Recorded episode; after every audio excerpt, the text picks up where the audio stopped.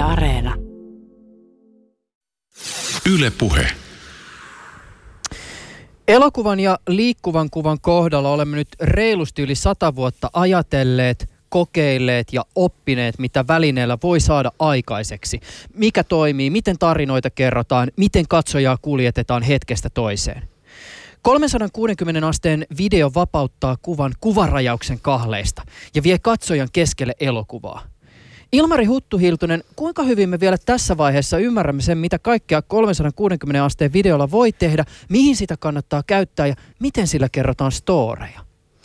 No tällä hetkellä ollaan varmaan siinä tilanteessa, että aika monelle kokemukset tulee ensimmäistä kertaa ja varsinkin silloin, kun mennään nimenomaan siihen, että kokeillaan, että mitä se voisi oikeasti olla, muuta kuin esiteltäisiin vain teknologiaa. Ja ymmärrys on totta kai aika pientä.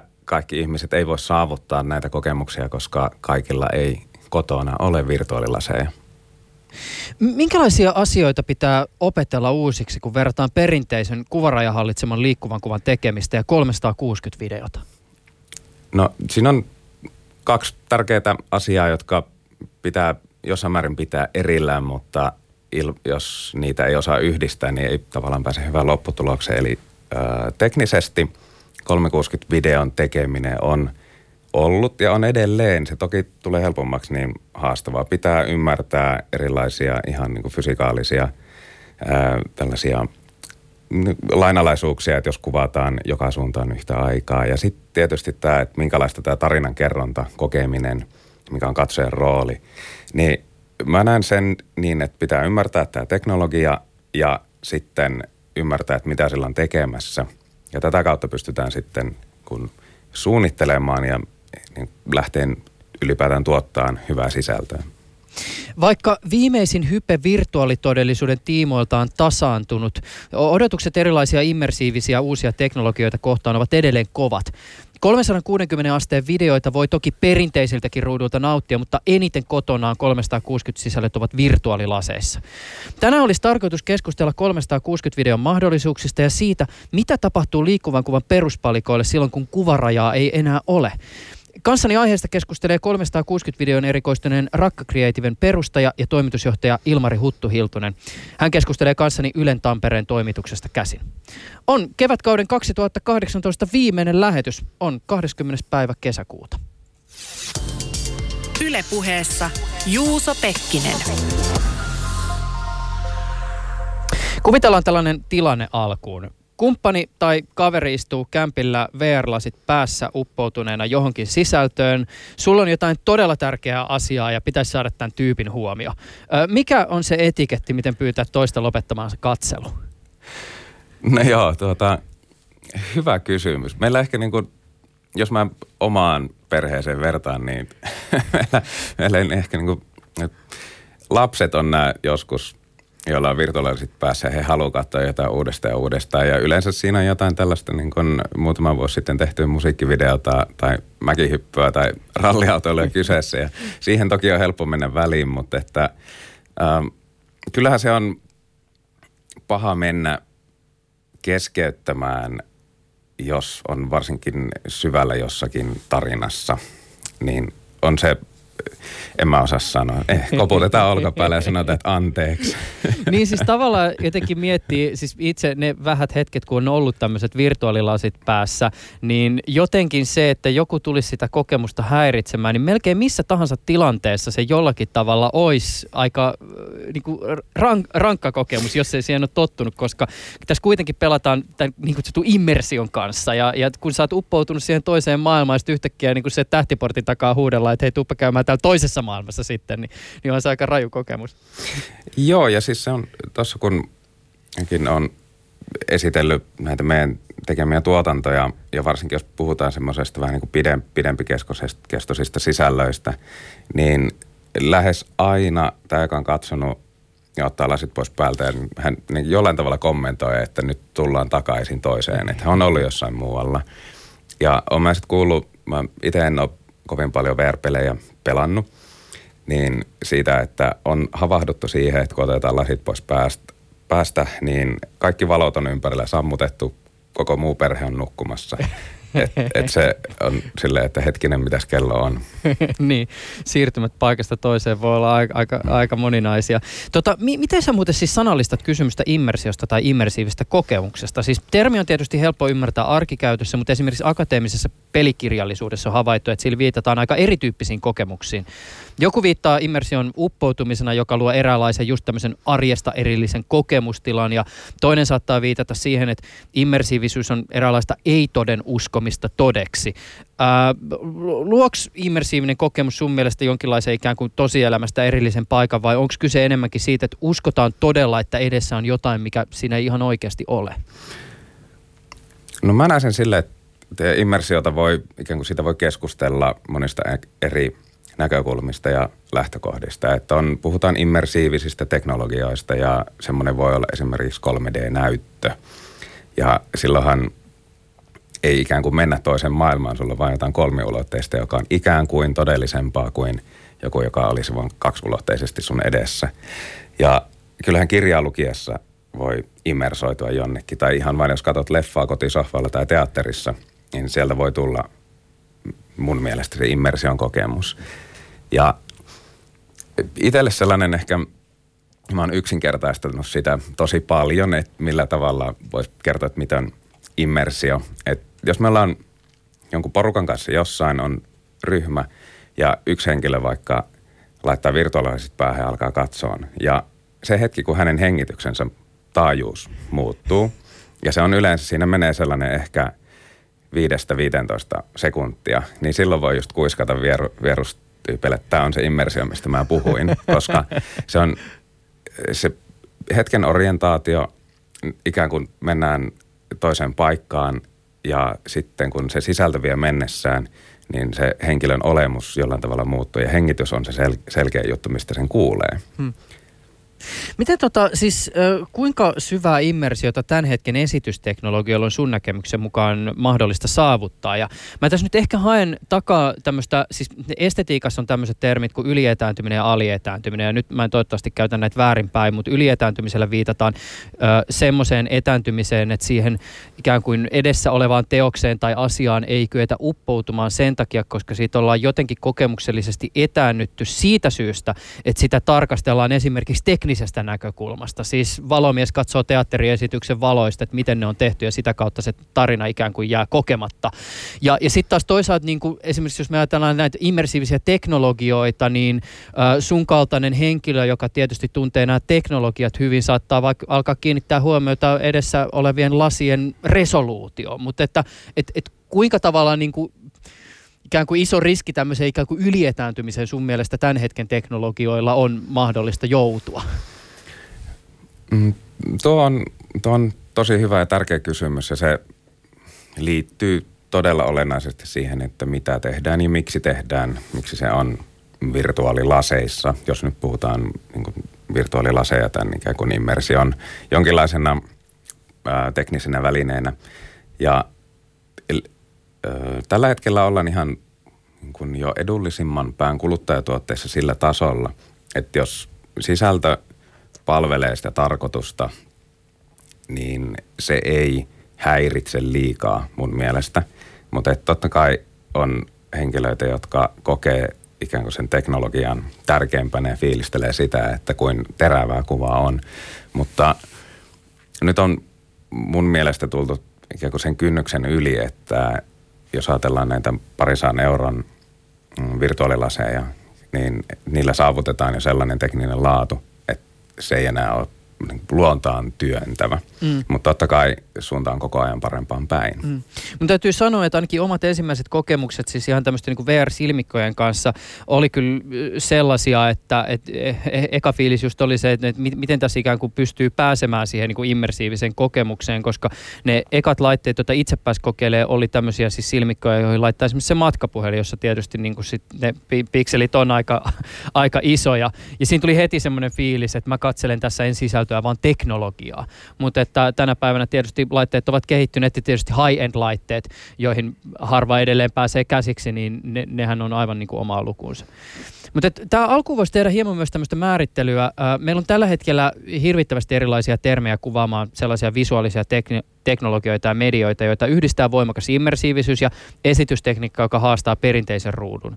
On siis virtuaalitodellisuutta, lisättyä todellisuutta, sekoitettua todellisuutta, elokuvallista virtuaalitodellisuutta ja yläkäsitteeksi on vakiintunut kirjayhdistelmä XR, johon ymmärtääkseni lasketaan myös 360 video. Mä, mä veikkaan, että aika moni tämän ohjelman kuuntelija on näistä edes jollakin tavalla kärryillä, mutta lienee ehkä syytä jäsentää se, miten sä näet, että, että 360 video asettuu suhteeseen näiden muiden immersiivisten medioiden kanssa? No mä näen sen näin, että XR kattoterminä, kattoterminä siellä niin äh, sisältää hyvin paljon uudenlaista teknologiaa, tapaa kokea sisältöjä, jaella mediaa, seurata mediaa. Ja 360 video ja sitten vielä jos ajatellaan, mun mielestä siis termi elokuvallinen VR viittaa siihen, että siinä on jotain sisällöllistä, sisällöllistä merkitystä sen niin pidemmälle menevää kuin pelkkä teknologia, niin jos ajatellaan, että siinä on elementtejä näin, että ikään kuin sut voidaan viedä ajassa ja paikassa jonnekin muualle. Ja no, se on, se liittyy mun mielestä virtuaalitodellisuuteen, plus sitten, että siihen samaan voidaan lisätä sellaisia elementtejä, mitä ei luonnostaan ole todellisuudessa. Voidaan ehkä saavuttaa erilaisten lisätyn todellisuuden ARn keinoin, mutta nämä voi olla sisäänrakennettuna tähän elokuvalliseen VRään. Ja ähm, sitten kun mietitään se, että kuitenkin tämä ikään kuin todellisuuden kuvaaminen, todellisuuden mallintaminen, tällaiset asiat, niin kyllähän ne, se on vaan niin teknologinen raja siinä, että milloin mikäkin on totta mm. tai miten se koetaan todeksi. Ja sitten, että onko joku dokumentoitua todellisuutta, miten siihen on koskettu, miten sitä on ohjattu, niin nämä ei ikään kuin, mun mielestä ei ole sellaista niin kuin perustetta, että voisi sanoa, että vaikka 360 videoteknologiana ei missään nimessä ole VR, mm. koska eihän VR ole pelkkää pelaamista, mallinnettua ympäristöä. Ja sitten jos ajatellaan tämä XR, joka sisältää ikään kuin sen kaiken, kaiken mitä tällä näillä moninaisilla teknologioilla, mistä kaikki ei edes ole näkyviä, niin pystytään tekemään, niin tämä on ikään kuin se uusi maailma ja tämä on osa sitä uuden maailman mm, sisällön tekemistä ja tarinankerrontaa. Tämä on tietysti, siis voin kuvitella, että näiden termien määrittelyjen suhteen käydään XR-ihmisten parissa välillä aika tiukkaakin debattia, jos ei virallisissa paikoissa, niin ainakin tuopin äärellä, koska näitä määritelmiä kun hakee esimerkiksi siis VRn ja sitten taas 360 videon suhteesta, niin tulee aika erityyppisiä asioita vastaan. Siis arkikäytössä esimerkiksi tämä 360 video saatetaan laskea ikään kuin VR-todellisuuteen liittyväksi ja se yhteys esimerkiksi teknologioiden ja esitysteknologian kauttahan on ilmeinen, mutta sitten jossain, niin kuin, mä en muista oliko Oxford Dictionary of Englishissa virtuaalitodellisuuteen viitataan interaktion ja sitten niin kuin tietokoneella generoitujen maailmojen kautta. Ja, ja tota, se, se ei välttämättä aina ole ihan selvää ikään kuin, että mistä merkityksestä missäkin yhteydessä puhutaan. Joo, ja siis tämä niin interaktion merkitys, että mua on totta kai haastettu todella paljon tällä kysymyksellä ja yleensä ehkä suurin osa keskustelukumppaneista tulee enemmän pelimaailmasta ja on, on jollain tavalla niin enemmän kosketuksista sinne, koska mä koen, että me tehdään lähempänä, juttuja lähempänä sitä genreä kuin tätä niin kuin perinteistä mediaa. Ja äm, no, se on, se on aivan täysin keskustelukumppanista kiinni, että mikä hänen mielipiteensä on. Ja niitä on ihan laidasta laitaan. Että on, mulla on ollut tilanteita, jossa mä oon haastettu etukäteen todella paljon ja niin kuin, ikään kuin sanottu, että tämä ei nyt voi olla kauhean hyvä juttu, jos tässä ei ole mitään interaktiivista. Mm. Mutta sitten kun mä oon nä- pyytänyt kauniisti, että katsokaa, tässä on teille esimerkki. Ja äh, tämän jälkeen on myös tullut ihan suoria kommentteja, että no he muutti mielensä täysin. että he oli täysin muissa maailmoissa jossain muualla, koki jotain erittäin miellyttävää ja eivät halunneet edes tehdä mitään interaktiivista, koska mm. he oli sisällä tarinassa. Niin, tämä on muuten jännä siis ajatus, että siinä suhteessa, missä miss siis sisällöntuottajatkin tällä hetkellä joutuu varmaan miettimään sitä, että mitä näillä erilaisilla välineillä oikein tehdään, ää, niin, niin sitten toisaalta myös tämä kysymys, että me katsojatkin jollakin tavalla ehkä joudumme orientoitumaan näihin uusiin välineisiin ja mediumeihin aivan uudella tavalla, koska toisaalta se immersiivisyys ja immersio tuo luonnollisesti sen ajatuksen, että kun on siellä jossakin maailmassa uppoutuneena, niin haluaisi ehkä jotenkin kosketella sitä ja koetella ja olla sen kanssa jotenkin yhteydessä. Mutta sitten taas toisaalta se, että et, et, ottaako kuitenkin se rooli, joka perinteisesti on vaikka elokuvan katsojalle. Että istutaan siellä elokuvateatterissa ja otetaan vastaan se, mikä tulee. Ja tässä nyt vain erotuksena se, että kun käännellään päätä, niin näkymäkin vaihtuu samaan aikaan. Joo, ja siis se, tuo interaktiivisuuden kun oletus, tai musta tuntuu, että oletetaan paljon enemmän, että ihmiset haluaa aina tehdä jotain asioita ja tehdä valintoja. Mutta se, no miksei ole nämä monivalintaiset kirjat vaikka hirveästi saaneet suosiota joskus, että, niin kun, että haluatko, että tarina jatkuu A, B vai C niin, vaihtoehdolla, niin. että käännä sinne. Et sehän yleensähän viitataan tässä, että jos tehdään 360 videon avulla tarinoita ja halutaan niihin interaktiota, niin ikään kuin olisi valintoja, mitä lähteä seuraamaan. Mutta mä en itse näe sitä, että se on itseisarvollisesti sellainen asia, joka tekisi – siitä jollain tavalla paremman tai interaktiivisempi. No ehkä se niin teknisesti on interaktiivisempi, mutta se ei välttämättä tee siitä itse jutusta yhtään parempaa. Virtuaalitodellisuuden idea on teknologisella tasolla siis lähes varmaan vuosisadan ikäinen ja varmaan jo, jokaisella vuosikymmenellä toisen maailmansodan jälkeen on kehitetty ajatuksia siitä, mitä VR voisi olla. Sovelluksia on toteutettu ja niitä on käytetty. Mitä lähemmäs tätä hetkeä on tultu, niin sitä kiihkeämmäksi hype aiheen tiimoilta on kasvanut ja varmaan viimeiset kolme-neljä vuotta on voinut kuulla, kuinka joku enemmän tai vähemmän arvovaltainen taho on todennut, no, todennut että no tämä vuosi on se, jolloin VR sitten breikkaa isosti. Nyt tosin sitten tänä vuonna aika moni lienee todennut, että takavuosien kovin VR-hype on ehkä laantunut. M- millä tavoin sä, Ilmari Huttu Hiltonen, 360-videoiden tekijänä ja Mediumin kehittäjänä olet joutunut asemoitumaan tähän hypeen ja siihen, että kierrokset aiheeseen liittyen ovat laskeneet? Veikkaan, että säkin oot saattanut kuulla jonkun suusta enemmän tai vähän piilot, vähemmän piilotettuna se, että, no, että mitä järkeä näitä sisältöjä on tehdä, kun Exit tavallaan vähän niin kuin mennyt jo ohi.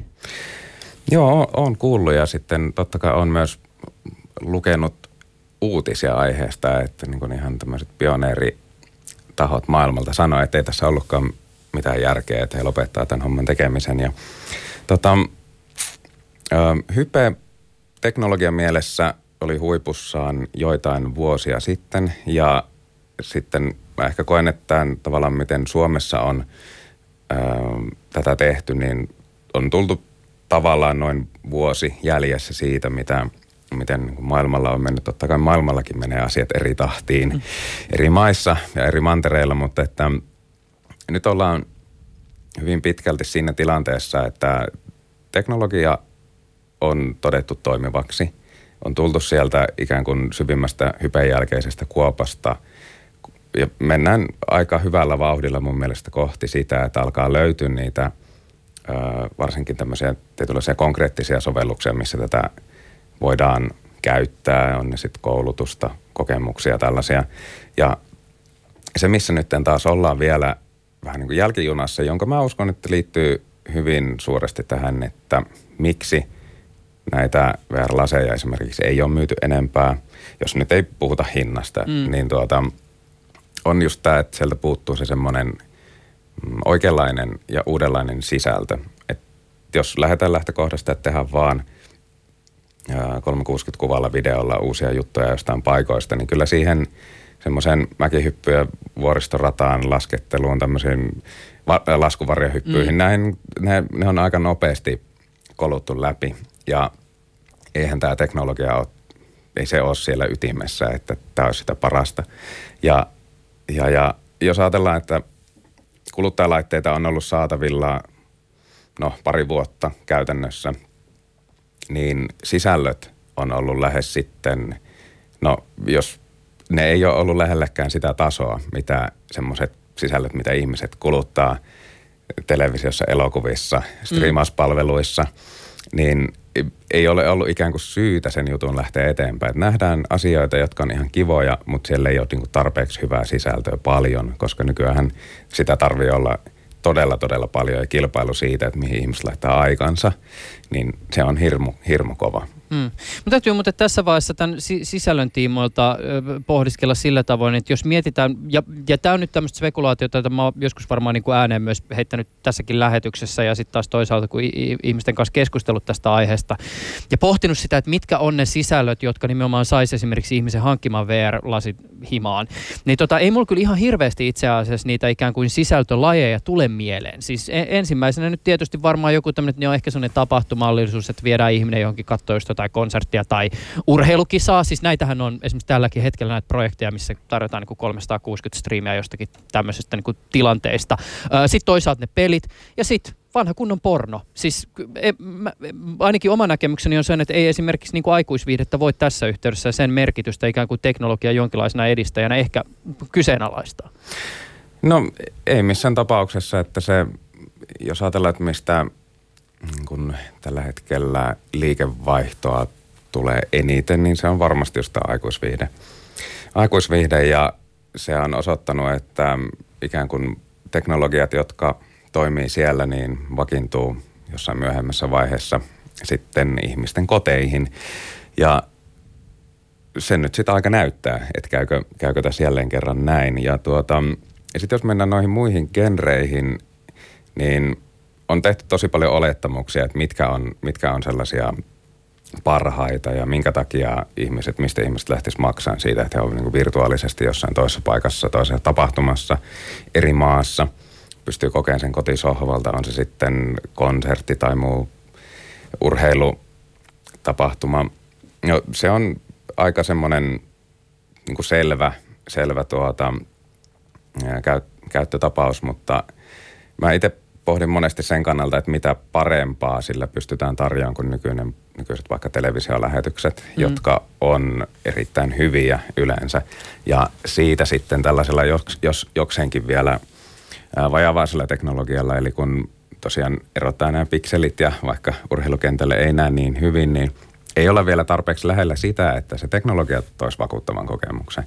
Mutta varmasti muutamien vuosien päästä ollaan siellä.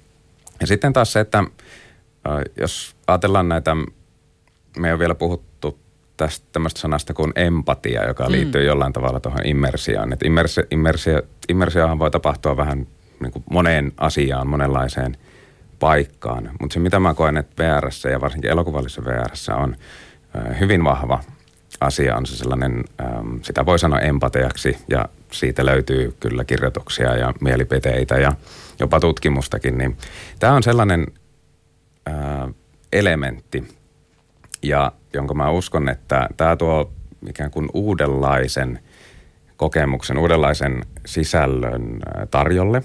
Ja tietysti se, että äm, kuinka sitä osataan sitten hakea ja sit minkälaisista lajityypeistä sitä lähdetään hakemaan mm. niin kuin sisällön puolesta, niin se on totta kai asia, joka kehittyy vielä, mutta että mä itse näen tällaisen hyvin mielenkiintoisen kehityskaaren, tällaisen VR-sisällön, nimenomaan semmoisen immersiivisen sisällön, jossa mennään itse tai ehkä mm. jossain ryhmässä johonkin toiseen tilaan, toiseen paikkaan.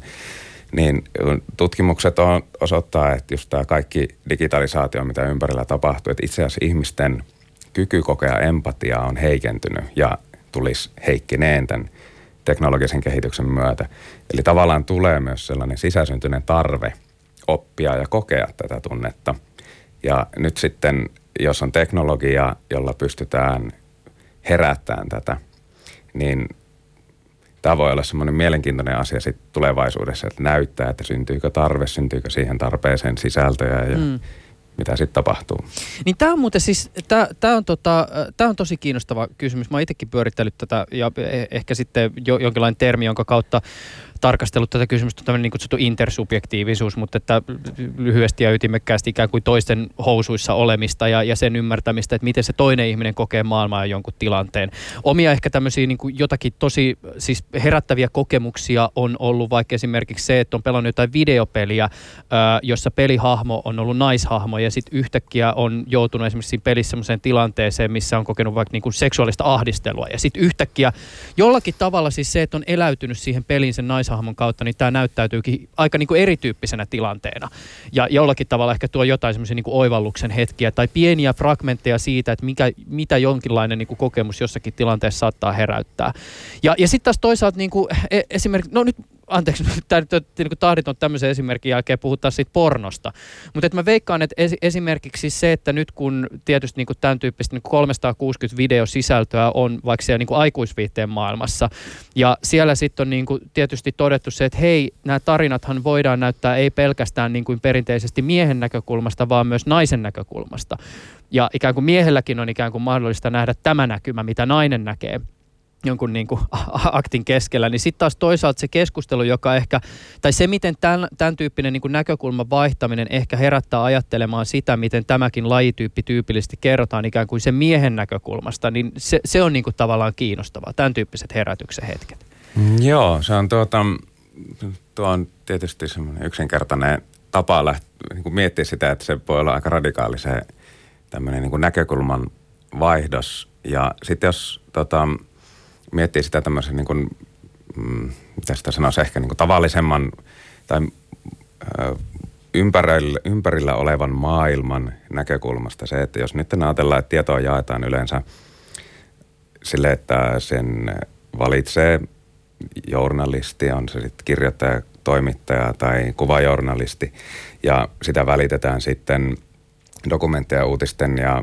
kaiken tällaisen välityksellä ihmisille. Plus sitten taas jos ajatellaan, että on henkilöbrändejä, jotka kiertää maailmalla ja tekee ohjelmia kertoo, kertoo asioista ja he yleensä sillä on tietty tyyli, josta se niin kuin heidän se henkilöbrändi on syntynyt. Totta kai, no ihmisiä he ovat, mutta mm. että siellä on harvoin ne poikkeaa kauheasti siitä tyylistä, mitä he tekee ja katsoja peilaa ikään kuin niitä tilanteita niin kuin tämän tyypin kautta. Ja se, minkä mä näen mielenkiintoisena tässä – näkökulman vaihtamisessa on se, että nyt on mahdollisuus ikään kuin poistaa tämä välikappale siitä asian välistä. Mm. Ja äh, tämä ei poista tietenkään, tietenkään sitä sen niin kuin, äh, tavallaan viestin tuojan vastuuta, että ei, ei voida, puhuin kerran äh, tuota, erään äh, ihan nimekkään sotakuvaajan, sotavalokuvaajan kanssa ja hän kertoi, että hän oli ollut Syyriassa 360-kameran mukana, mutta ei ikään kuin tiennyt, että mitä sillä olisi voinut tehdä, mm. koska häneltä ikään, työkalut otettiin pois, koska kuvalla rajataan tarinat, mikä on olennaista. Mm. Mutta että nyt jos ajatellaan, että pystytään tuomaan tätä toimitettua sisältöä eri, erilaisista tilanteista ympäri maailmaa, plus sulla on mahdollisuus mennä ikään kuin virtuaalisesti paikalle, näkee ja kokeen, mitä se on.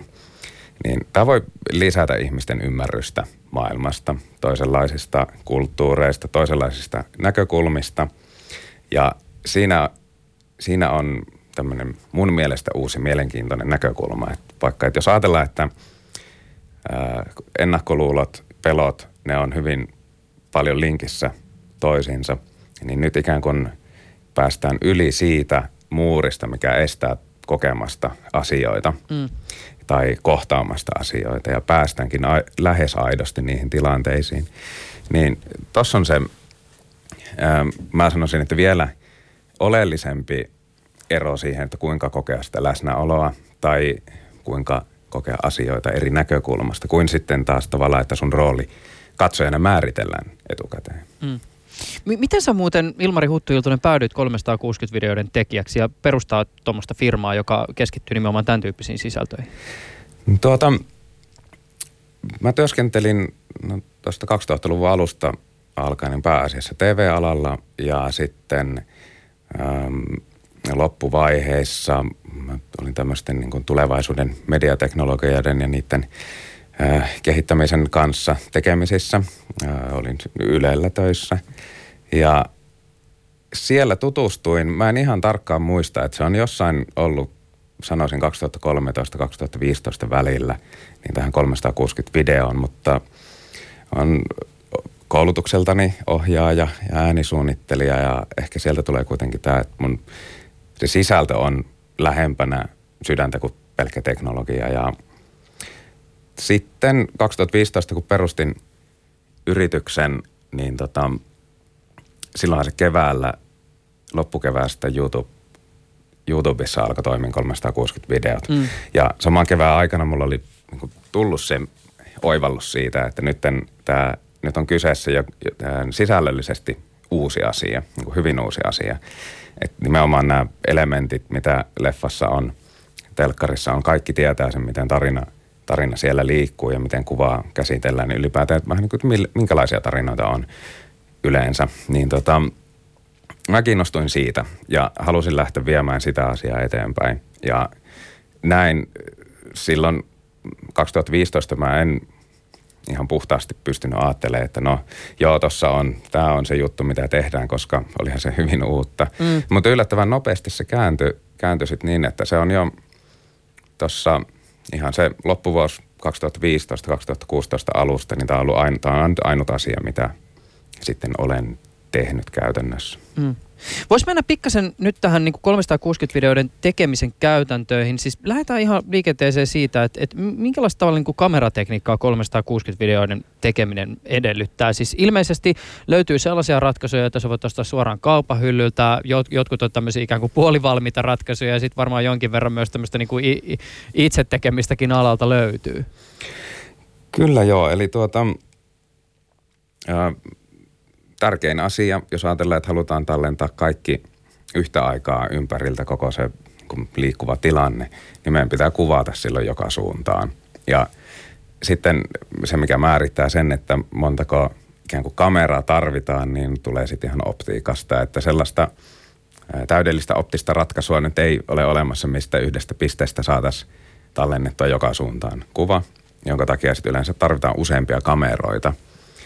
Ja se, mikä oli ehkä just alku, alkuvaiheessa yleisin tapa toteuttaa 360 videota, niin oli käyttää esimerkiksi kuutta GoPro-kameraa, mm. jotka oli aseteltu tämmöisen niin kuin kuution, kuution muotoon, eli joka kamera kuvaa ikään kuin kuution yhtä sivua. Mm. Ja no siitä tietysti muodostuu aina kuusi tiedostoa, ja nämä sitten pitää ohjelmallisesti – hyvin pitkälle käsityönä, pit, hyvin pitkälle käsityötä se oli aluksi, niin yhdistää mahdollisimman saumattomaksi ää, kokonaisuudeksi. Ja siitä asiat on sitten lähtenyt kehittyyn, että edelleen on ratkaisuja, joissa on parempi käyttää irrallisia kameroita, joka ei ole ikään kuin yksi tämmöinen integroitu ratkaisu. Mm. Mutta että nyt tulee koko ajan parempia ja helppokäyttöisempiä sellaisia kameroita, joissa ikään kuin ne elementit, linssit ja kaikki on siinä yhdessä paketissa. Mutta toistaiseksi ei vielä sellaista laitetta ole tullut, että sillä niin kuin pääsi, pääsisi joka, tapa, joka tilanteessa hyvään lopputulokseen, vaan se, se semmoisen laadukkaan hyvän kuvan ää, aikansaaminen niin vaatii aika paljon osaamista ja myös monesti useiden eri ohjelmistojen käyttämistä. Mm. Mä sen verran vielä tämmöisten käytännön asioiden kautta ikään kuin hieman puran sitä, että, että minkälaisia tavalla niin kuin haasteita teknisesti ikään kuin siihen kuvaamiseen liittyy. Mä oon ymmärtänyt, että, että tietysti vaikka esimerkiksi tämmöisiä vähän halvempia kuluttajatuotteita näkyy, missä on siis kaksi kameraa eteen ja taakse, niin tämmöinen monen kameran ratkaisu, vaikka kuuden kameran ratkaisu on huomattavasti parempi siitä näkökulmasta, että esimerkiksi optiikan reuna-alueilla tulee kaiken näköisiä vääristymiä ja sitten kun niitä kameroita on enemmän, niin tämä näiden kuvien yhteensovittaminen, eli niin kutsuttu stitching, on huomattavasti helpompaa. Joo, tuota, nuo pienet kamerat alkaa mennä aika, ne on jo aika hyvän laatuisia. Että jos ajatellaan, että nyt on tullut parilta valmistajalta tällainen ihan kuluttajatason tuote, jossa pikseliresoluutio on 5.7K tai jotain mm. sellaista, joka siis, jos ajatellaan, että nyt alkaa olla näitä 4K-telkkareita kotona ja muuta, että sitä materiaalia kuvassa on jo aika paljon ja vaikka se kuvataan hyvin pienellä laitteella, mutta totta kai sillä tulee sitten tosi paljon erilaisia rajoittavia tekijöitä, että missä tilanteessa se kuva on hy- hyvä ja sitten aika paljon niitä, että missä se ei ole hyvä. Ja ähm, se, mikä tietysti tässä on tosi olennainen juttu, että mä itse ajattelin, kun näitä kuluttaja 360-kameroita alkoi tulla, että tämä on todella hyvä juttu, että näistä alkaa porukka tekemään sisältöjä ja sitten niitä sisältöjä aletaan odottamaan ja niitä halutaan kuluttaa enemmän ja enemmän. Mutta sitten tässä on se tietysti se ongelma, että kun ei välttämättä heti aleta miettiä sitä sen sisällön kautta, Niin. niin se ei ikään kuin tapahdukaan tämä odotus, että ei, ei, enemmänkin ajatellaan sille, että no, mä en ehkä nyt halua noita, koska ei sillä välttämättä ole mitään sen kummallisempaa. Niin tota, mutta joo, siis ähm, tavallaan molemmat kehittyy, ne halvemman pään tuotteet ja sitten ne vähän niin kalliimmat tuotteet, että aivan sellaisia – kuin, ähm, miten sitä sanoisi nyt, jos on niin kalliit ammattilaiskamerat elokuvakäytössä, niin, niin siihen sellaisia mun mielestä niin kuin riittävän kevyesti yksinkertaisesti toimivia ratkaisuja vielä ehkä ei ole tullut, mutta koko ajanhan on uutisia, että joku taho sellaisia kehittää. Mm. 360 asteen liikkuva kuva on tietysti kerronnallisena välineellä varmaan aika hyvin erityyppinen kuin liikkuva kuva, joka on siis rajattu siihen suorakulmioon. Mä voisin vähän vertailla näitä kahta elokuvan tämmöisten peruselementtien näkökulmasta ja voisi aloittaa vaikka siis huomiopisteestä, eli siis siitä pisteestä, johon katsojan oletetaan tai toivotaan katsovan. Ja tämän pisteen hallinta on siis perinteisessäkin elokuvassa leikkaajan ja ja akrobatia ja ihan oma taiteenlajinsa. Mutta mut asia pitää tietysti hahmottaa varmaan aika monestakin kulmasta uusiksi 360 videossa.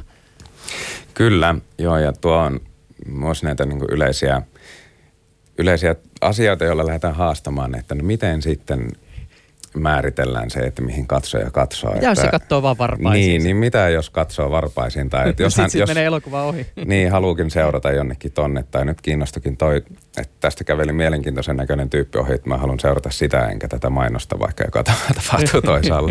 tai jotain tällaista. Mutta tuota, tuossa nyt mennään ikään kuin sellaiselle tasolle keskustelussa, että tämä on mahdollista – ja ihmiset voi tehdä näin, mutta ikään kuin nykymaailmassakaan ei ole mitään sellaista ö, tekijää, että esimerkiksi jos olet leffoissa, niin silloin kun siellä pyörii se tärkeä juttu, mitä pitäisi katsoa, niin kyllä sä voit katsoa sitä puhelinta eh. tai rapistella sipsipussia tai jotain muuta, joka ikään kuin etännyttää ja vieraannuttaa siitä tilanteesta. Tai jos luet kirjaa, ei kukaan estä sua kääntämästä kymmentä sivua kerralla – mm. jolloin sä menetät siitä jutusta jotain.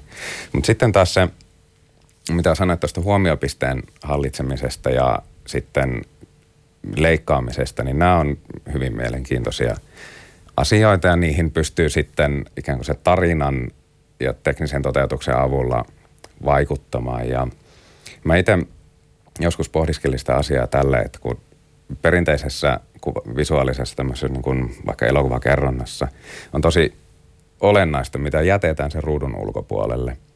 Ja varsinkin leffateatterissa, jossa on hyvä äänentoisto ja se maailma ympärillä, ikään kuin se maalataan äänillä sinne. Mutta on tosi tärkeää myös, että kaikkea ei nähdä. Sitten taas kun mennään tähän elokuvallisen VR, niin sä oot siellä tilanteessa ja jos yleensä, ajatel, yleensä yleisesti ajatellen, niin näet kaikkialle. Mutta ääni voi olla nyt se kohdistava tekijä. Mm. Eli äänellä voidaan viedä sitä huomiopistettä tarinaa eteenpäin ja totta kai ihan sillä sommittelulla, että mitä sillä kuvassa tapahtuu. Mutta ikään kuin se rooli äänellä ja kuvalla on pikkasen käänteinen siihen perinteiseen verrattuna. Mm. Tämmöinen muuten pieni huomio täytyy antaa siis liittyen sun omaan tuotantoon. Mä pääsin nimittäin siis Ilmari Huttu Hiltonen katsomaan tämmöisen sun tekemän lyhyt elokuvan Captain Carl. Ja kyseessä on siis 10 minuutin pätkä, joka ainakin itselle toimi hyvin uskottavana vakuutuksena siitä, että tällä mediumilla voi tehdä muutakin kuin viedä katsoja kokemaan sitä vuoristorataa ja laskuvarjahyppyä. Öö, sen enempää menemättä tähän teokseen, niin siinä oli siis aika m- mieletön tämä avauskohtaus, joka siis tapahtui tämmöisessä pimeässä tilassa. Ja katsojen huomioita alettiin ohella siellä tämmöisen niin siis taskulampulla, joka valaisi tilaa aina tietystä kohdasta ja sitä kautta tietysti se katsekin ohja, ohjautuu sinne perässä. Se oli aika niin kuin hauska, hauska ratkaisu tässä, tässä pätkässä. Tota, ö, elokuvassa ja liikkuvassa kuvassa yksi perusjutusta on kuvakoko. Siis ne on tapa kommunikoida ja jäsentää sitä, miten kuva rajataan. Ja usein kuvakoko hahmotetaan suhteessa ihmiseen. On yleiskuvaa, erikokoisia kokokuvia, joissa ihminen näkyy kokonaan puolikuvaa, nimestä voi jo päätellä kuinka paljon ihmistä tässä kuvassa näkyy ja sitten erilaisia lähikuvia. Mutta m- miten siis, mitä kuvakoolle tapahtuu, kun puhutaan 360 videosta? Se on ehkä, sitä pystyy jollain tavalla määrittelemään niin kameran etäisyys suhteessa tähän kuvattavan kohteeseen ja se helpoin on ajatella, että siinä on toinen ihminen ja Sitten taas se, mikä määrittelee sitä, että mikä on oikea ja sovelias kuvakoko tai kameraetäisyys tästä kohteesta, niin se, se onkin jännä, kun tähän osittain kulttuurinen, koke, tai kulttuurinen asia. Että toisessa kulttuureissa on ihan ok olla aika lähellä toisiaan, mutta sitten taas joku saattaa hyvinkin säikähtää, että jos yhtäkkiä leikataan toisen kuvaan tai toisen kohtauksen, niin sitten ollaan metrin päässä mm. toisesta vieraasta henkilöstä. Niin se voi olla, voi olla samalla immersiivinen kokemus, mutta sitten kumpis, mikä sitä oli tämä termi, tämä yli vai ali? niin, etääntyminen, niin just. niin, niin, että se siinä ikään kuin päästään lähelle näitä elokuvahistoriasta tuttuja, että on se ase kohti yleisöä tai juna tulee kohti tai muuta, että se, se ikään kuin sama efekti tapahtuu ja – mä, mä itse just tässä, mikä säkin näet sen Captain Kaalin, niin tuota, siinä on, no tässä alkukohtauksessa tullaan varsin lähelle, mm. mutta se tulee aika rauhassa ja se on siinä mun mielestä säilyy ikään kuin sellainen tilan, äh, tuntuu, että ollaan turvassa, että hän ei näe meitä. Ja tarinaa kun viedään eteenpäin, niin ja kuullaan hänen puhuvan, tutustutaan hieman aiheeseen muuta, niin sitten siellä niin loppuvaiheella onkin aivan ok olla jo kasvotusten, koska ikään kuin tunnetaan tämä tyyppi. Ja siinä, siinä tämä kuvakoko ajattelu, niin no, tämä on aika tietyllä tavalla perinteistä tarinankuljetusta, että miten elokuvassakin mennään, että esitellään jollain tavalla tilanne, tuodaan sinne maailmaan ja esitellään hahmot. Mutta että ää, tässä on ehkä sitten, jos ajatellaan sitä niin kuin elokuvakerrontaa, rytmitystä – niin siinä on se iso ero perinteiseen. Eli ei pystytä ottamaan sitä kuvaa vastakuvaa ajattelua aivan niin kuin samalla tavalla kuin miten ennen on tehty. Mm. Hmm. Miten muuten siis tota, kannattaako tätä 360 rigiä liikuttaa? Voiko, voiko, voiko tota 360 videossa tehdä ajoja? Voi tehdä ajoja ja sitten... Mutta kannattaako? Tuota, no, No siinä on siis, niitä voi tehdä hyvällä tavalla ja huonolla tavalla ja sen huonon tavankin voi joskus tehdä tarkoituksellisesti. Eli ihmiset ei toistaiseksi ole kovin tottuneita siihen, että tämmöinen niin koko näkökentässä tapahtuu liikettä, koska aivot luulee, että liikut ja sitten tasapainoelimet tuottaa sulle todennäköisesti huonon olon ja voi tulla tosi pahoinvointiseksi. Pieni osa ihmisistä – kokee sen erittäin herkäksi, mutta sitten on taas, niin kuin musta tuntuu, että tietyissä kulttuureissa ei ole ollenkaan tätä tämmöistä niin sanottua motion sickness-kokemusta mm. ja myöskään lapset ei ole kovin herkkiä tähän liikkuvaan kuvaan. Ja tässä on myös sitten tämmöiset, jotka pelaa VR-pelejä, niin monet niistäkin sanoo, että siihen sitten tottuu tähän liikkuvaan, mutta että liikkeen pitää olla motivoitua ja sitten se ikään kuin pitää saada riittävän tasaiseksi tai siinä kuvassa pitää olla sellaisia esi- elementtejä, että se ei tuota pahoinvointisuutta. Mm. Tietysti niin kuin toisesta kuvasta toiseen leikkaaminen on varmaan myös äh, sellainen asia, mikä pitää ajatella 360 videossa uusiksi. Jos ajatellaan ihan siis sitä, miten ikään kuin ihminen lu- luonnollisesti kokee maailmaa ja orientoituu tilassa, niin se menee sillä tavoin, että kun me astutaan johonkin uuteen huoneeseen tai, tai mennään johonkin mestaan, niin me halutaan vähän katsella ympärillemme, että missä me ollaan ja mitä täältä löytyy. Ja varsinkin, jos ollaan ikään kuin syventyneenä johonkin tämmöiseen tarinaan, niin haluaa oikein vielä niin kuin erikseen sillä katsoa, että, että miltä täällä näyttää ja miksi toi on laitettu tähän kuvauspaikalle ja mitä toi kertoo, ja ai tuolla on tommonenkin hahmo. Niin, niin varmaan ainakaan mikään tämmöinen kauhean niin kuin nopea leikkaus kohtauksesta toiseen ei onnistu, mutta et, mi, mitä, mitä kaikkea tavallaan niin kuin, ikään kuin leikkauksen tiimoilta joutuu ajattelemaan?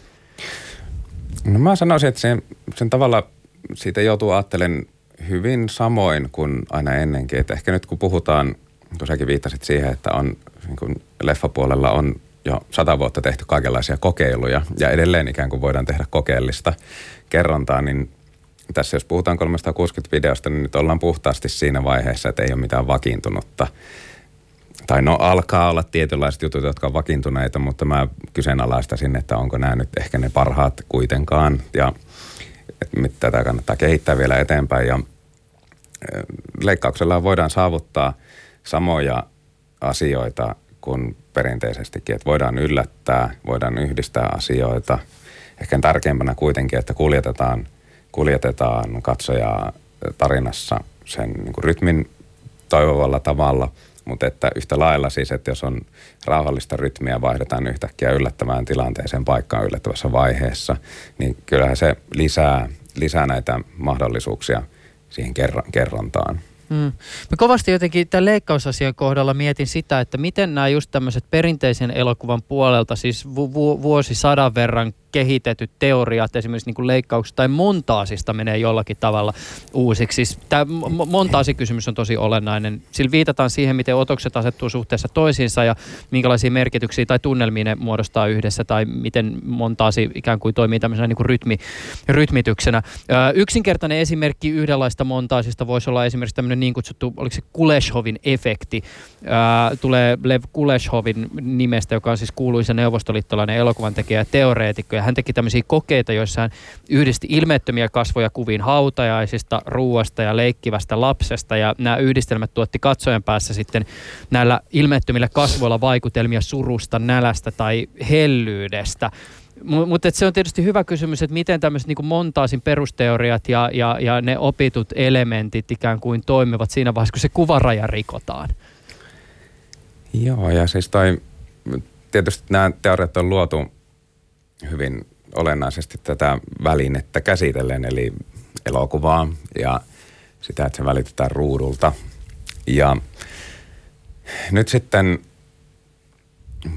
no mun mielestä täytyy tarkastella asiaa hieman erillä tavalla, että elementit on erilaisia ja erilaisessa kerronnassa voidaan, jos ajatellaan, että ääni voi olla vaikka se pääasiallinen väline, joka kuljettaa tarinaa ja kuvallisesti tuetaan sitä – mutta sitten kuvallisesti voidaan myös tehdä niitä mielikuvia samalla kun tarina etenee äänenvoimalla tai toisinpäin. Ja se tämmöinen montaasi voisi ehkä niin kuin syntyä nimenomaan näiden, näiden välillä, että siinä onkin ääni ja kuva, jotka vaikuttaa, koska ääni voi pelkästään luoda niitä vahvoja mielikuvia, mutta myös sitten se voi olla tavallaan luomatta mielikuvaa – mutta siellä taas sitten, jos siellä on taustalla tarina, niin se voi luoda sen mielikuvan, mutta sitten kuvallisesti niin voidaan joko seurata tätä tai tarkoituksella tuoda siihen jotain muuta.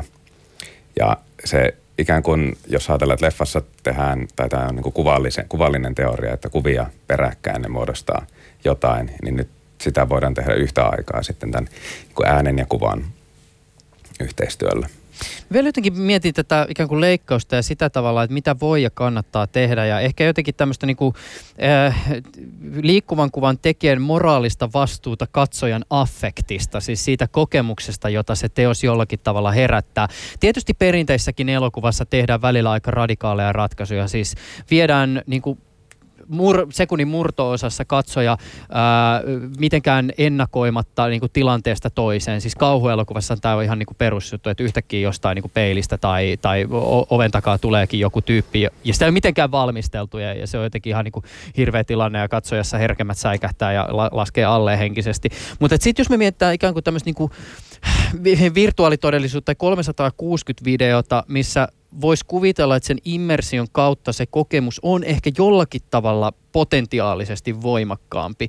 Niin mi- mitä sä ajattelet siitä, että, että joutuuko ikään kuin, niin kuin tekijä asemoitumaan näihin niin kuin tavallaan yllättäviin ratkaisuihin jollakin tavalla niin kuin eri lailla? Joutuuko siitä katsojasta ikään kuin, joutuuko hänen kädestään pitämään jotenkin ikään kuin enemmän kuin perinteisen elokuvan kohdalla? No se on ihan totta, että nämä harva enää juoksee olohuoneesta pakoon tai elokuvateatterista pois kauhuelokuvan aikana, mutta nyt, nyt niin kuin varmaan melkein kaikki on nähnyt somessa videoita, jossa joku juoksee päin seinää virtuaalilasit päässä, kun säikähtää niin paljon. Ja se on ihan totta, koska se on hyvin, hyvin tuota, todellinen kokemus. Mulla itse asiassa nyt ei tähän kauhukokemukseen, mutta että... Öö, tästä on, onkohan tästä nyt, mä en ihan tarkkaan muista kauan, kun on jotain yhden ja kahden vuoden väliltä, mm. niin mä ähm, pelasin tämmöistä hyvin yksinkertaista VR-kokemusta, missä kävellään hu- pilvenpiirtäjän huipulta lankua pitkin pelastamaan kissanpentua. Ja sitten kaveri oli laittanut sen lankun lattialle ja sitten vielä sille pirullisesti tämmöisen vähän paksumman maton päälle, että se vähän siellä niinku keinu alla. Ja sitten kun mulla se tasapaino alkoi mennä enkä päässyt kissan luokse, niin mä tipuin aivan suoraan lattiaan. niin. ja, ja siis siinä vaiheessa mä olin kuitenkin jo niin kuin koko ajan tehnyt virtuaalilasien kanssa hommia ja tiesin kyllä ihan tasan tarkkaan, että tämä ei ole totta. Ja vaikka sekin oli mallinnettu ympäristö, mutta ei, jalat ei liikkunut mihinkään. Se oli vapaa pudotus siitä ja sen jälkeen siinä saikin pistää jääpussia polveen, koska se oli aika kova. Eli tuota, siis se, kyllä, kyllä mun mielestä jossain määrin täytyy olla tietoinen, että nämä on mahdollisia ja nythän äm, jollain tavalla sisältöjä määritelläänkin silleen, että onko siellä – onkohan ne nyt eri väreillä, että voi olla niin kuin helppoa sisältöä, keskivaikeaa tai sitten voi olla jo aika rajua. Eli mm. todennäköisesti just määritellä, että minkälaista toimintaa siellä mahdollisesti voi olla. Niin. Jotenkin mietin tätä vielä niin kuin siis siitä näkökulmasta, että me ollaan tietysti tätä keskustelua aika pitkälti käyty esimerkiksi siis ihan tälle ikään kuin peruskuluttajan vinkkelistä, mutta että vaikka jonkun VR tai 360 video on niin kuin isoin potentiaali ja se, mitä sitä tällä hetkellä paljon käytetään, niin sehän liittyy esimerkiksi tämmöiseen, niin kuin siis, niin kuin olikin tuossa ehkä puhetta, niin koulutukseen ja, ja, ja, ja simulaatioon. Kyllä. Ja sitten taas niin kuin se voimakkuus, tai se nimenomaan niin kuin se teho tämmöisessä koulutus- ja simulaatiokäytössähän tulee just ikään kuin tämän immersion kautta ja siitä, että pääsee ikään kuin hetkeksi siihen toi, niin kuin mahdollisiin maailmoihin ja näkemään, että miten tilanteet niissä etenee. Ja sitten taas toisaalta, kun mietitään siis sitä, että vaikka esimerkiksi niin videopelien kohdalla ollaan käytetty tätä keskustelua, että miten esimerkiksi tämmöisissä siis niin kuin viihtymiseen tarkoitetuissa peleissä, jossa viihdytään tappamisen äärellä, niin miten se ikään kuin kokemus tappamista sitten yhtäkkiä onkin joillakin ihmisillä aika erityyppinen nimenomaan siellä niin kuin VR-maailmassa. Ja sitten taas voidaan käydä tätä keskustelua, että, no, että onko se sitten VR-maailmassa ikään kuin yhdistyykö tähän niin kuin jotenkin simulaation tematiikkaan jollakin tavalla. Ja sitten taas just ehkä kun pohtii tavallaan sitä, että miten tämmöisessä ikään kuin passiivisessa videossa, niin jotenkin miettii sitä, että onko se kohotettu vastuu ikään kuin siitä katsojan kokemuksesta, tai onko se siis vastuu jollakin tavalla kohotettu, niin linkittyykö se just tähän kysymykseen siihen, että et, et, et tämä simulaation potentiaalikin on olemassa. Onko oikein pistää katsoja simulo, simuloitumaan oman kuolemansa äärellä tai jotakin muuta? Tuosta yksi juttu, minkä mä haluaisin itse nähdä, on tämä Inaritun aika paljon huomiota saanut VR-kokemus, jossa sitten asetutaan tällaisen niin kuin laittoman siirtolaisen näkökulmaan ja siihen kokemukseen. Ja tosiaan en pysty omakohtaisesti siitä sanoa mitään muuta kuin lukeman perusteella, mutta tässähän sitten on kirjoitusten perusteella, kun poliisit tulee pidättämään, niin tämä kokemus tehdään aina niin, että se on huone, johon laitetaan hiekkaa lattialle ja sitten katsoja laitetaan sinne virtuaalisesti päässä liikkumaan tilassa. Heillä ikään kuin se teknologia kulkee siinä mukana. Mm. Mutta siinä pidätystilanteessa niin moni henkilö putoaa aidosti polvilleen. Eli he kokee olevansa siinä, tilan, siinä niin kuin juuri tässä tilanteessa. Ja se niin kuin, mun mielestä tässä niin kuin tullaan tosi paljon siihen, että totta kai tekijällä on aivan uudenlainen vastuu siitä, että mitä tämä toinen kokee. Mutta että miten, ainahan tulee olemaan sitten tyyppejä, jotka ei tästä välitä tai haluaa tarkoituksellisesti tehdä jotain aika rajua, mutta että ei, ei, ei voi mun mielestä olettaa sitä, että katsojat on täysin valmiita kaikkeen. Ilmari Huttu-Hiltunen, minkälaisia ikään kuin, niin kuin mahdollisia maailmoja tulevaisuuden näkökulmasta sä näet sille teknologialle, jonka äärellä me nyt tänään ollaan oltu? Minkälaisia rooleja ehkä 360-video mahdollisesti ottaa meidän tuleva- lähitulevaisuuksien mediamaisemassa ja miten sitten taas nämä kysymykset linkittyy esimerkiksi tähän niin kuin kuluttajateknologian kehitykseen? No mä näen, että nyt ollaan tämmöisen niin kuin ison muutoksen äärellä edelleen. Se ei ole missään tapauksessa räjähdysmäisen nopea muutos, koska niin moni asia on muuttumassa. Ja sitten taas toi, jos ajatellaan yksi näistä pointeista tavallaan, että 360-video, että onko se nyt oma juttuunsa, onko se jäämässä vai onko se vaan välivaihe johonkin, niin totta kai teknologia kehittyy ja ei olla kauhean kaukana siitä, että pystytään itse liikkumaan tallennetun videokuvan sisällä ja muuta tällaista kaikkea, mutta ää, se virtuaalilasit on tälläkin hetkellä sellainen väline, joka pystyy viemään sinut johonkin toiseen, toiseen maailmaan, toisen aikaan ja paikkaan. Ja tuota, nyt sitten, jos kaikki muu lisääntyy tällainen äh, ihan lisätyn todellisuuden elementin tai kaikki mitä XR sisältää, että maailmassa vaan tulee se informaation määrä lisääntymään, jota ihmisille tarjotaan, niin kyllä mä uskon, että toi – on, on tarve myös sille, että mennään edes hetkeksi jonnekin muualle, missä pystytään pistän pois tämä interaktiivinen, alati muuttuva sisältö, jota joka puolelta tarjollaan ja valitaan se hetki ja mennään itsekseen jonnekin. Ja tämä on sellainen elementti, että mä niin itse en usko, että tämä jäisi jostain syystä pois, koska kyllä nyt oletetaan, että nämä lisätyn todellisuuden elementit tulee joka päivä sen elämään ja se on sitten jossain vaiheessa niin kuin iso markkina. Niin ikään kuin jos oletetaan, että 360-video olisi vain välivaihe johonkin tällaiseen, niin mä en näe siinä niin sitä suoraa linkkiä, että miksi se olisi välivaihe mm. tuohon. Mm. Ja kuluttajan näkökulmasta mä näen, että tämä on niin kuin uudenlainen ää, ja vasta kehittyvä niin kuin osa, osa-alue kokea jotain. Ja siksi väittäisin, että kyllä tämä tulee jäämään johonkin rooliin myös tulevaisuudessa. Sanoitko muuten äsken rivien välissä, että uskot eskapismiin? ja sen ikuisuuteen? No, en, no joo, ky, ky, kyllä. kyllä Okei, okay, ehkä tämä oli vähän kärjistetty elementti, mutta sitten sen verran vielä niin näistä tulevaisuuksista, että yksi tavallaan niin kuin ajatus, joka välillä heitetään ilmoille, on myös se, että, että tämmöinen niin kuin ikään kuin virtuaalitodellisuus ainakin lähetulevaisuudessa ei sitten ehkä kuitenkaan välttämättä breikkaisi ison yleisön ää, ikään kuin viihdemuotona, vaan että se jää sitten tiettyjen dedikoituneiden esimerkiksi pelaajien tai VR-sisältöjen kuluttajien puuhasteluksi. Niin, no näähän on sitten tavallaan, että kuka arvottaa asiat milläkin tavalla, että totta kai nyt moni markkinat määrittelee, mihin asiat kehittyy ja sitten sitä seurataan, että mistä mikä ikään kuin alkaa tuottamaan rahaa ja sitten sitä tehdään. Ja nyt totta kai joudun yrittämään tarkastelemaan asiaa molemmilta puolilta, mutta mä uskon, että sille on tarve ja paikka, mitä me tehdään. Ja se on ne ikään kuin teknologiana se on mulle varmistanut jo sen, että tällä pystytään tekemään oikeita asioita, niin silloin sille myös on myös tarvetta. Tänään tässä ohjelmassa olemme keskustelleet 360 videon erikoistuneen Rakka Creative-perustaja ja toimitusjohtaja Ilmari Huttuhiltosen kanssa 360 asteen videosta. Hän on osallistunut keskusteluun Yle Tampereen toimituksesta käsin. Hei Ilmari, tässä vaiheessa ihan älyttömän iso kiitos sulle tästä keskustelusta. Tämä on ollut tosi kiehtovaa. Ihan hirveästi jäänyt sanomatta, että tämä oli vaan tämmöinen niin kuin pintaraapaisu aiheeseen, mutta todella niin kuin ajatuksia herättävää ja kiinnostavaa. Kiitokset sulle. Kiitos samoin. Ylepuheessa Juuso Pekkinen. Ja kiitosta täytyy esittää myös ohjelman mahdollistamisesta Tampereen Ylen suuntaan. Tekniikasta ja yhteyksistä vastasivat Aleksi Hänninen ja Mikko Pekkinen kumarrus heidän, heidän suuntaansa. Tämä oli siis kevätkauden viimeinen jakso. Lumien jälkeen palataan taas uusien jaksojen kanssa. Pari kiitosta loppuun. Kiitos Yle Arkisto- ja tietopalvelun tyypeille avusta arkistojen materiaalien ja vanhojen lehtijuttujen kaivelussa tällä tuotantokaudella. Tätä hetkeä ja tulevaisuutta ei voi ymmärtää ilman historiaa.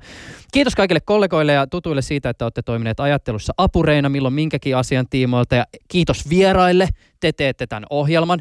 Ja ennen kaikkea kiitos sulle, joka kuuntelet tätä meikäläisen höpötystä ja näitä ohjelmia. Ilman sua tätä hommaa ei olisi mitään syytä tehdä. Palautetta, kritiikkiä ja ohjelmaideoita voi laittaa tulemaan maililla juuse.pekkinen.yle.fi. Ensi kertaan.